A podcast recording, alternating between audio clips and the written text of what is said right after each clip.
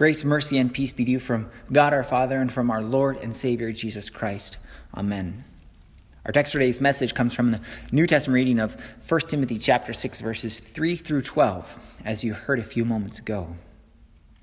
Dear brothers and sisters in Christ, Moses, Zacchaeus, Paul, Samuel. You heard about all of them in the children's chat all men who were called by God by name in extraordinary ways. A burning bush, a blinding light, in the middle of the night while you're sleeping. From a tree you had to climb because you were short in front of all the people. Sometimes we want to be in the shoes of followers like that. We want the spectacular. We want to hear God's voice loud and clear calling us. We want a big sign from Him like a burning bush, a blinding light, just so that we know for sure that it is God. The truth is, though, He has given us these things. He has given us the extraordinary. He's given us His voice because He's given us His word which is the good news of Jesus Christ. The writer of Hebrews says, Long ago, at many times and in many ways, God spoke to our fathers by the prophets, but in these last days, He has spoken to us by His Son. Here it is, right in front of you, the clearest message you read, the message of Jesus Christ that has been around for thousands of years. Oh, you wanted something more visible? Something you can really see and not just like words on a page. Okay, fine. I present to you something visible yet very clear. It's water. I told you it was clear. Now, here, this is just plain water. There's nothing special here. But when it is combined with God's word in the waters of baptism, then it becomes special. Because here is where God has called his baptized children by name. He's brought them into his family and into his kingdom, marking them as ones redeemed by Christ the crucified. We've heard it in recent weeks the significance of children, how valued they are by God, how Jesus welcomes them to himself, taking them in his arms. This invitation, this call by God, I don't think it can get any clearer than that. And this goes for someone who is baptized as an infant or even as an adult. Because God calls his children, young and old, big and small, to the waters of baptism. And if that's not good enough for you, then you will be waiting around for a long time for something clearer. We have all been called by God to be His own. And our youth retreat this weekend focus on the idea of being called by God and seeing just who you are called to be. We started out asking the youth who they are Many of them said, a child of God. Some gave their name. Some gave distinguishing characteristics about themselves. We then asked them, what defines them? The you in who are you became what defines that you. Answers like personality, genetics, actions, worldview thoughts, feelings, and religion rose to the top of the list. And when you think about something like being male or female, does that come from your genetics, biology, your thoughts and feelings? Or does it come from who God created you to be and what His Word has to say? As you might know, feelings come and go, but God's word remains forever. He, of course, said the same thing, and Jesus affirms it, and that is, He has created us from the beginning as male and female. And as David writes in the Psalms, we are fearfully and wonderfully made because God knit us in our mother's womb.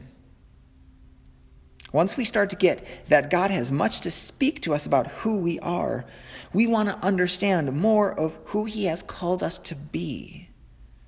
So we ask the question, and again, God answers like, child of God. And then others mentioned something about sharing the word, the good news, the gospel, or they talked about following God. We then looked in God's word at a number of verses for support of who God has called us to be, just to know for sure. And what you see are many things, and here are some of them. We're called to belong, to be holy, be perfect, believe, bear witness, love, be servants, pray for others, and many more. With this list comes the question of Are you perfect? Are you holy? Do you love God? Do you love others? Do you pray for them? Do you serve others by putting their needs and desires above your own? Do you love sacrificially? The answer, of course, is no. And if this is who, are, who you are called to be, then what prevents you from being who you are called to be? The answer, of course, is sin. That's the easy answer. And in more detail, it's temptation, the devil. We see it come in various forms through peer pressure or laziness or selfishness or focusing on our feelings. Because if, if it feels good, then, then we should do it because anything that feels good can't be wrong. At the core, what prevents us is sin. And what's in store for those who sin is death, hell, damnation. We see that in Romans chapter 6 verse 23 that what we deserve for our sin is death. And in Revelation 21:8 those who sin deserve the second death, hell. Hearing that, what kind of hope is there for us? There isn't any, not in ourselves at least. And so we have to look outside ourselves. And we look at the cross. We look to Jesus. He came to restore us, redeem us. He bought us back from the dead, from hell, with his innocent suffering and death. He took hell for us to give us forgiveness, to give us life, to give us heaven. That is where our hope lies in Jesus. And so in our sin, Jesus saves us. Romans 5 8 says, But God shows his love for us in that while we were still sinners, Christ died for us. The next chapter, Romans 6 23, says, Yes, the wages of sin is death, but the free gift of God is eternal life in Christ Jesus our Lord. Then, two chapters later, we see in Romans 8 16 and 17, the Spirit Himself bears witness with our spirit that we are children of God, and if children, then heirs, heirs of God and fellow heirs with Christ. You are children of God. Christ died to bring you life. Christ died to give you the inheritance of eternal life. You are called by name in baptism. You are called to God in faith. So now what? Or we could say, how can you live as God has called you to live? Our theme verse for the retreat, which you heard in the New Testament reading, says, Fight the good fight of faith Take hold of the eternal life to which you were called and about which you made the good confession in the presence of many witnesses. We are called to eternal life, and we're called to fight for our faith. And we turn to God's word again. Ephesians 6 tells us about the full armor of God, where we can defend ourselves against Satan's schemes. Colossians 3 tells us to put away sin, to do everything in the name of Christ. James chapter 4 verses 7 through 10 tell us to submit, to humble ourselves to God, to resist Satan. 1 Peter 5 6 through 8 says, Humble yourselves, be alert. Matthew 6:33 says, Seek God's kingdom first. Romans 12 2 tells us to not conform to the world. Kind of like that peer pressure stuff. Hebrews 13:5 calls us to not love money, to be content with what we have. 1 John 1 9 tells us to confess our sins because we are called to repentance. 1 Corinthians chapter 6 verses 18 to 20 tell us to flee from sexual immorality because we were bought at a price. We cannot do these things on our own. We can only do them through God working through us to be who He has called us to be. And that's the thing. When God calls us to do something, He helps us to do it. Because we are sinners and He is perfect and powerful. The last thing I asked the youth to do was to write a letter to themselves, or a parent, or a friend, or me about not living your life how you are called to, and how through God's help you can live your life how God has called you to live. I wanted them to talk about their struggles, their sins, and how through Christ you can overcome them.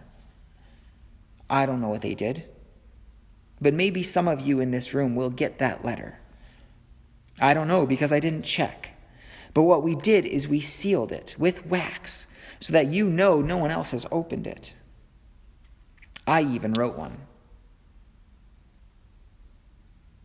I wanted the youth to come up with me and be able to talk about some of these questions and answers. But since no one volunteered and I wrote this letter to myself and I don't know when I would read it otherwise, I thought the last thing that I would do for you this morning is read you my letter. So I apologize in advance for whatever it says or however it comes across.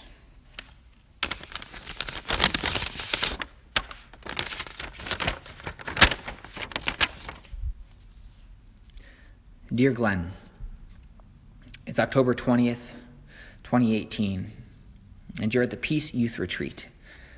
There is much to be thankful for in life. Andrea, Micah, Ivy, Andrea's family being here in Winnipeg, Peace Lutheran Church. As difficult as it can be sometimes, you are called to be here. Israel in January. Oh, yeah, I'm going to Israel in January. Uh, you'll hear more about that uh, later on. The National Youth Gathering this summer in 2019 so much to look forward to. But that's not the real story. You suck. You're terrible. You're a sinner. And you have a really hard time admitting it, dealing with sin, and fleeing from it. You are not as strong as you think you are. You cannot do it on your own. You need help more help than you're willing to admit. Here's the thing, though as much as you struggle every hour, every minute, every second of every day, Jesus died for you. He loves you. He rose from the dead for you. He gave you the Holy Spirit, who has been at work in you since your baptism, which is 36 years ago. You turn away, he pulls you back. You run, he chases you. He never leaves you or forsakes you. You can overcome this. You can overcome your deepest, darkest struggles, even the ones you're not willing to admit to anyone else, especially those. Especially those. When you are weak, then he is strong. And that's all the time. I believe in you, but my faith isn't in you. it's in Christ, because he can do and has done all things for you. Amen. And now the peace of God, which passes all understanding, guard your hearts and minds in Jesus Christ, our Lord and our Savior. Amen.